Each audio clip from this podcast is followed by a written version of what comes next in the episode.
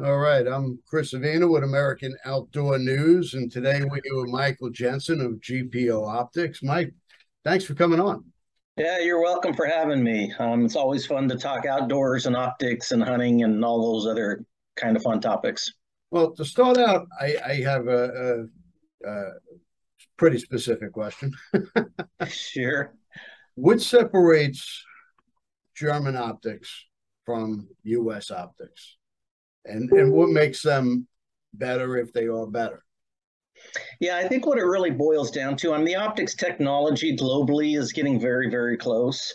Um, you know, so um, they know what they know here, what they know in Germany, what they know in Asia. It, 20 years ago, you bought something out of Germany versus Asia versus the United States, and the quality gaps were tremendous between them. Yep.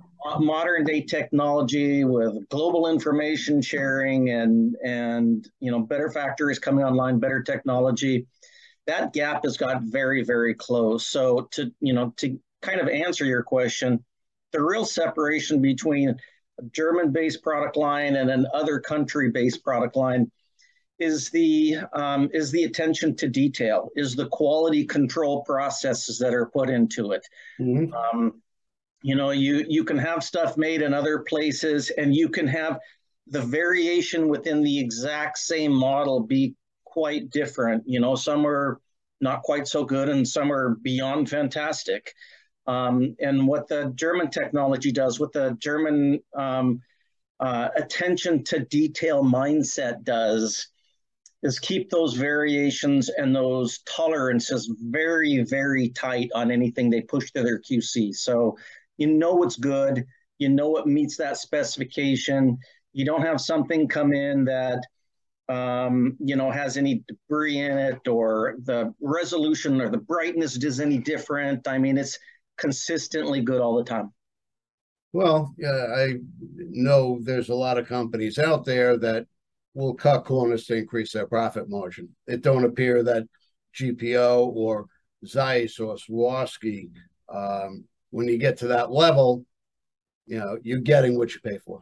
Yeah, I mean, there, there's no doubt. I mean, our, our advantage versus those other European companies is, you know, we're we're a fairly new company, right? We've been around six years now, and um, you know, some of these other companies that have been around, Zeiss, for example, has been around 165 years or something like that. Yep. The the infrastructure we have, we built this company on a very lean, efficient, modern infrastructure. And those other companies, they carry decades and decades, even centuries of infrastructure, pensions they have to fund, factories they have to fund, uh, tax structures that they've fallen into. Mm-hmm. And as a new startup company, having all the technology to do what we do without those giant infrastructure costs, um, you know, we can build product um, at that premium European level at uh, a far better pricing structure for the end consumer. They can get a lot more bang for their buck now. Well, your line has really increased dramatically in a very short period of time. Yeah, the, I'm sorry, the what? your your line. You're covering scopes, uh, rangefinders, binos, spotting scopes. You you you have a pretty broad uh, product line. We have a pretty broad product line. You are right. I mean, we started with just some binoculars and some rifle scopes a few years ago. Um, expanded on those to kind of fit the you know, in business, what we call the 20 80 rule 20% of your SKUs in any company is going to be 80% of your revenue. Yeah. Um, so 20% of the optic SKUs out there are the, the lion's share of what customers are looking for, the features they want. You know, you're not filling niche product lines, niches within a product line, I should say. Um, so, you know, we've really been focusing on let's fill that 2080 rule in the optics market, give as many people exactly what they're looking for as absolutely possible. Um, so, yes, we started with some rifle scopes and binoculars. We've expanded the binoculars, we've expanded the rifle scopes. We've We've uh, uh, jumped much, much further into the range finding business. We have handheld range finders, range finding binoculars, which really showcases our engineering capabilities. Uh, there's a lot of companies out there. Not only can they not even get it to market yet, a range finding binocular, but the, there's a lot of ones out there that are really not very good. And so this this is showcasing the technology we're capable of. Um, you'll see spotting scopes in the very near future from us. Um, and uh, you know we're expanding into red dot sights, tactical scopes now, um, uh, thermal in the in the future. So the line's growing very very fast. Uh, but again, our objective is let's pass along great pricing structure to the end consumer. Uh, produce 80% of the SKUs that are, uh, I'm sorry, 20% of the SKUs that are 80% of the market, um, and keep this company lean and make it effective for people, cost effective for people to buy GPO products. Now, do you personally uh, test all the products when you're out in the field? Um, we, have got uh, about 60 SKUs in the line now. So, I mean, it's gotten quite, quite big. Um, I've had my hands on every single one of them. I've probably had half the rifle scopes on guns.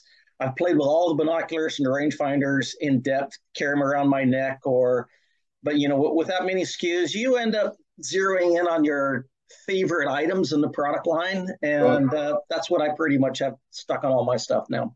Well, you're a consummate outdoorsman. You're a long range shooter. You're a do it yourself hunter. Um, what piece of uh, GPO equipment do you find that you can't do without when you're out there?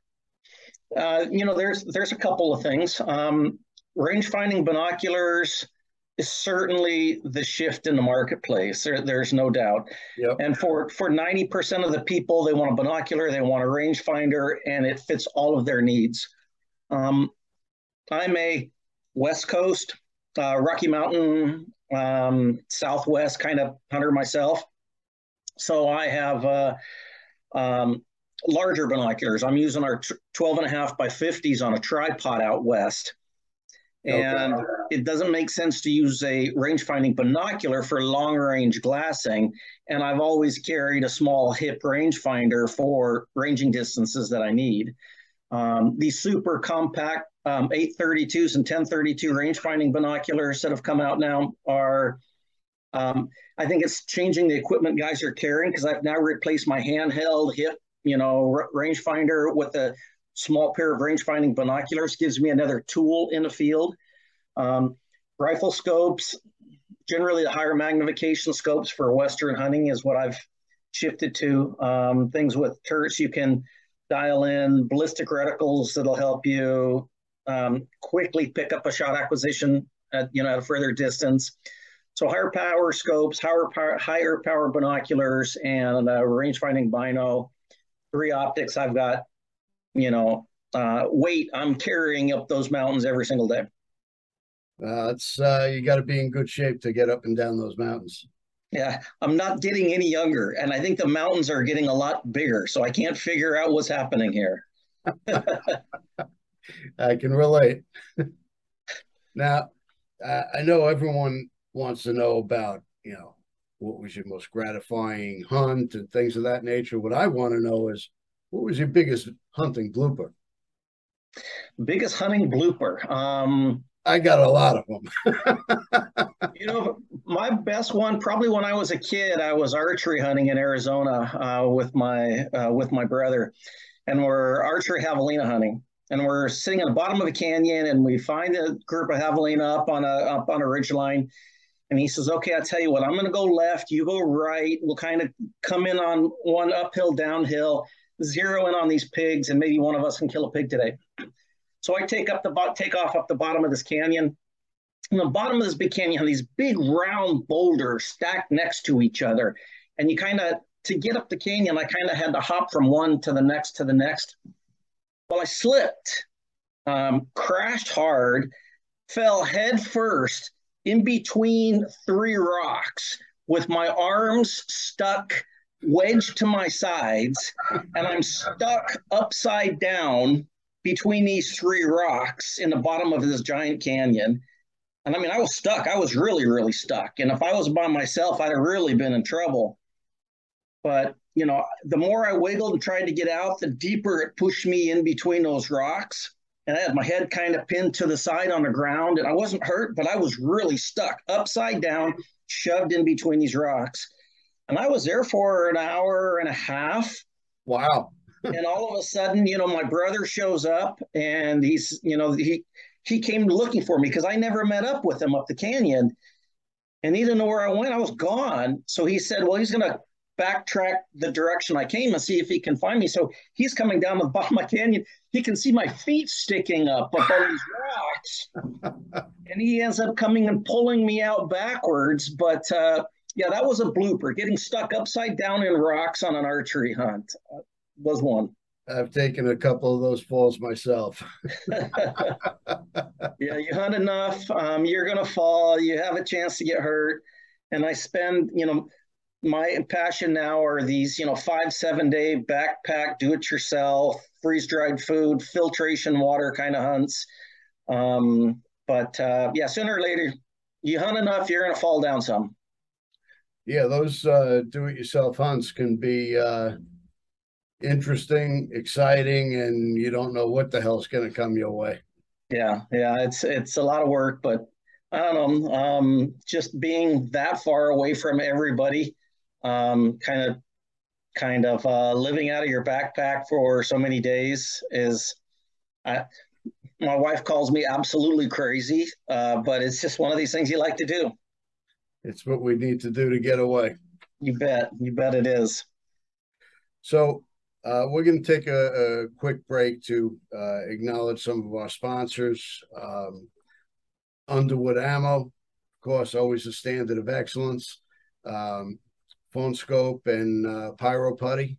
Uh, they are, you know, always innovative with products, and of course, Hunt of a Lifetime. We're gonna hear from them in a second, and we'll be right back. We love our children. We protect them. We guide them. We prepare them for life in the world. With all that we do, from deep in our hearts, we cannot control all things. Life threatening illnesses and disabilities affect far too many of our children each year. While we cannot change the circumstance, we can make dreams come true. Dreams to provide hope, to provide spiritual healing and strength, to provide moments of happiness and relief in the hardest of times. We can give a glimmer of light and hope in a time of darkness and despair. Join huntofalifetime.org to help make dreams come true, to provide hope for children with life threatening illnesses and disabilities. Hunt of a Lifetime is a nonprofit organization fulfilling dreams for hunting and fishing trips to youth 21 and under with life threatening illnesses and disabilities. Visit huntofalifetime.org to learn how you can make a difference. Okay, and we are back with Mike Jensen from GPO Optics. Mike, what I want to know is um, what makes an optic, uh, a rifle scope, what makes it harness in all that light when you get to first light, last light, when you need it the most? Yeah, it's it's a, there's a couple of tricky uh, tricky equations here you know, one of the biggest fallacies out there, and people use it all the time, I've used it forever, is that great optics are actually gathering light. Um, technically, optics don't gather light, optics transmit the available light. The catch is is the best glass and the best coatings you can put on a lot of different lenses to make an optic um, to make them push through, or I should say, allow through the most light possible, gives you the brightest binocular. So, lower quality binoculars have lower quality glass, have lower quality custom coatings on them, and they end up blocking 10 to 20% more of the available light than you should be able to get through those lenses. So that's the first thing. You know, binoculars and rifle scopes are transmitting light, and the better quality glass and the better quality coatings transmit more of it. Um, the other big piece to the equation is, uh, you know, when it gets dark and your pupil starts to dilate and open up, your pupil's basically saying, "Feed me more light," right? And yeah. your pupil, when it's bright outside, is maybe a little two millimeter dot, and when it's dark, um, it'll open up to five or six millimeters. Little kids' eyes will open up to seven or eight millimeters. But there's an interesting combination between the size of your pupil at that point in time and the size of the diameter of the beam of light coming out of the optic at that particular time. So a, um, the, the size of the beam of, op, beam of light coming out of a binocular is generally a mathematical equation. It is the magnification divided into the size of the objective lens size. So a 10 power binocular that's got a 50 millimeter objective on the front, divide that and you get a five millimeter beam of light coming out of the back. Well, the higher magnification you go, the smaller that beam of light is. Yeah. Or conversely, the bigger the objective lens is on the front of it, the larger the beam of light is. So on a rifle scope, when you have a lot of variation in magnification, you're actually varying the size of that beam of light. And if it's getting dark and you want, you know, you, you know, you want to be able to see through your optic perfectly, um, and your pupils at four millimeters, um, then if you have a beam of light coming out of the rifle scope smaller than four millimeters, yeah, then basically it's going to just automatically look dimmer, right? Because your eye's saying, feed me more light, but the beam of light's smaller than the diameter of your of your pupil. Um, so it's it's a combination of that. So in low light conditions, things look a little darker because your pupil's opening up saying, feed me more light. And the beam of light's generally fixed. A 10 by 42 binocular is giving you a 4.2 millimeter beam of light. If yeah. you want to carry a little compact pair of binoculars, like a 10 by 25, that's only a 2.5 millimeter beam of light. So obviously, when nighttime comes and your pupils start opening up, they look pretty dim. Well, that's that's mathematics. You can have a 10 by 25, a little binocular, transmit the exact amount of light a 10 by 50 will transmit, the brightness of that beam is exactly the same. The difference is the diameter of the beam of light coming out of the back. That's the trick. Never knew that. I I just always went with the best optic I could find. Or yeah, I mean that always helps. Even on the smaller compact ones, it always help. You get some binoculars out there that are transmitting seventy or eighty percent of the available light through them. Yeah. You know, G- GPO's up in that premium category with the Swarovskis, Zeisses and Leicas. You know, we're at 92, 93% of the available light. That's yep. about as good as you can get, as yep. any of us can get. Um, so, yeah, obviously, a 10 by 42 that's pushing through 93% light or a 10 by 42 that's pushing through 80% of the light, that's a big difference. Huge. Now, you've been around the industry a long time and you've worked with some of the best companies out there. I have. I, I mean, I've I've had a very lucky. Um, you know, I always say I'd rather be lucky than good. I've had a very lucky path through the industry. Started in a family business running retail, wholesale, law enforcement distribution company. Then I went to go work for Swarovski. I was sales manager at Swarovski for eight years. Wow. Um, wanted to get back on the gun side of the business really hard. So I took a job with Remington. I ended up as vice president of sales there at Remington and all of the brands underneath the Remington brand back in the big Remington days. Um, those, yeah. those days are gone now.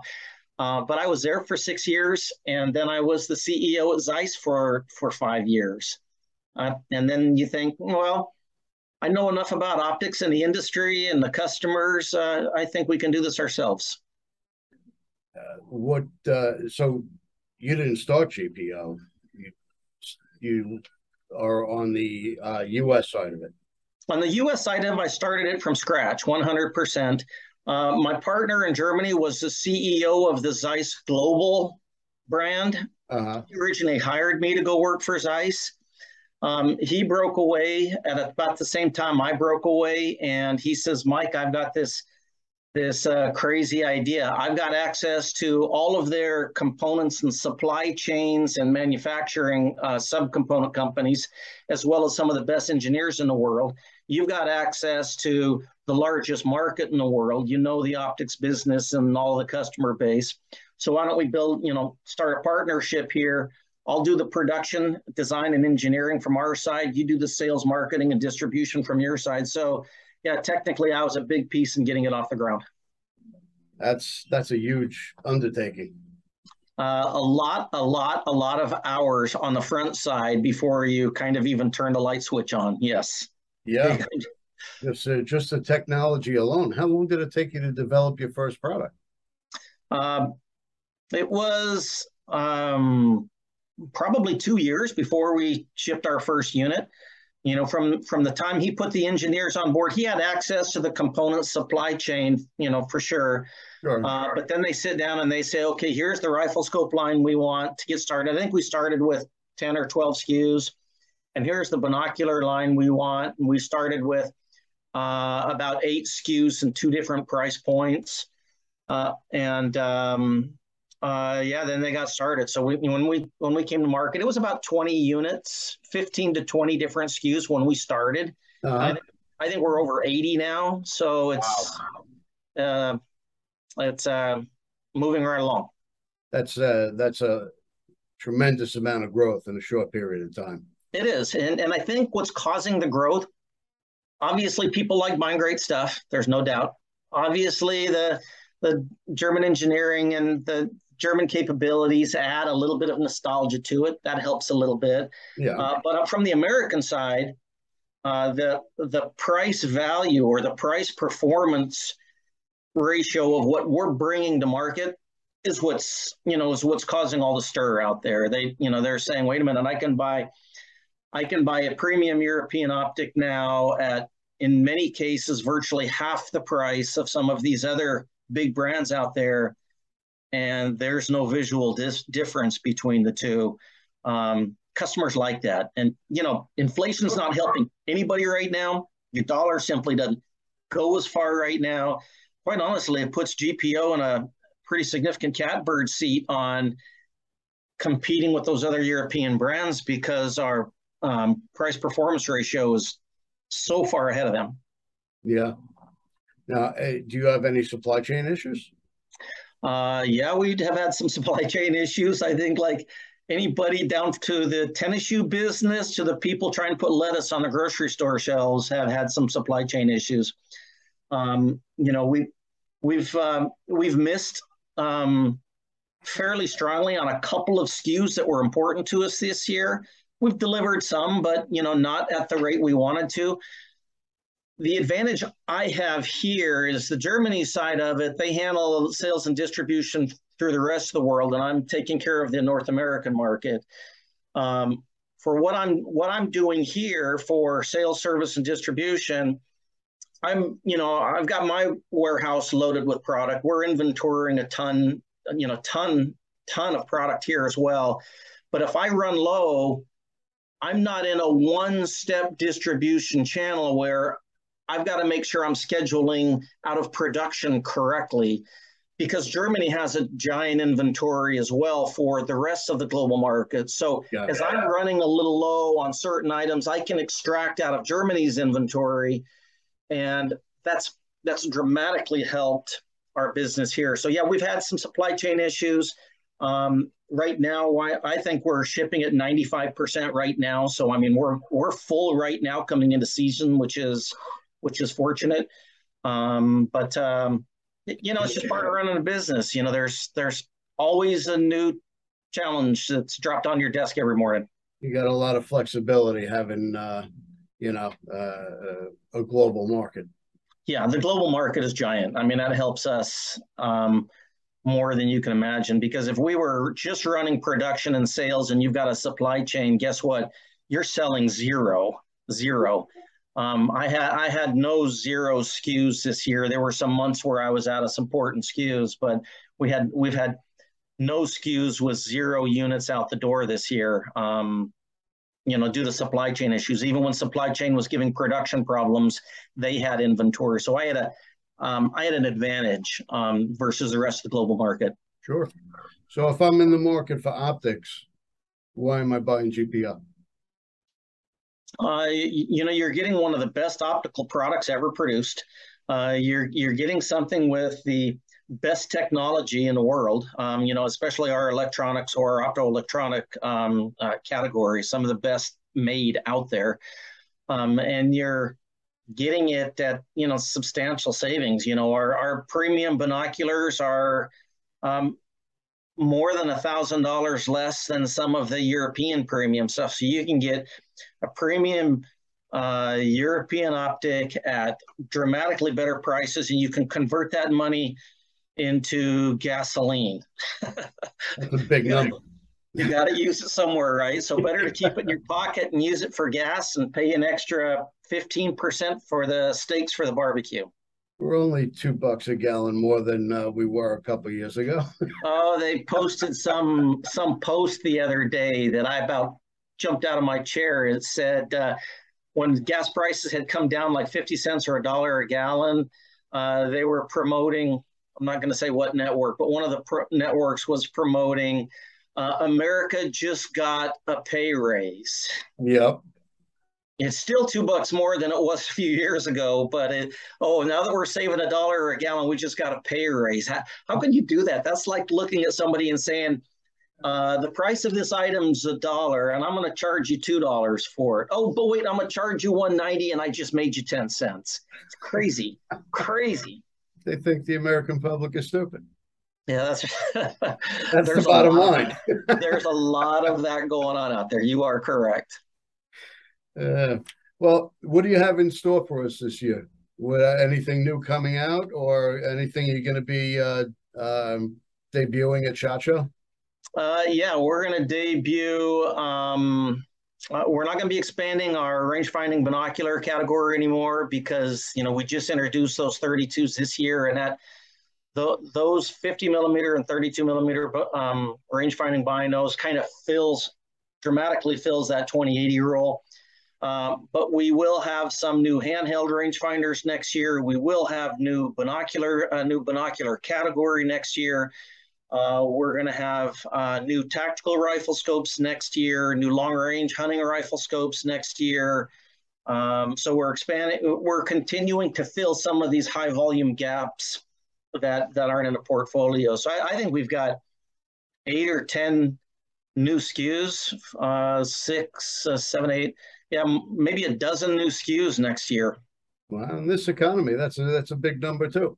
Yeah, yeah, and twelve more SKUs is twelve more SKUs of inventory. You've got to plan, stock, fill, market, you know, all of the above. So it's um, getting the American market is so gigantic, and it takes a lot of time and effort to get the word out on these are new SKUs or these are new items or what we have and what we don't have. So even you know interviews like this today are a huge help you know for a you know growing company like GPO.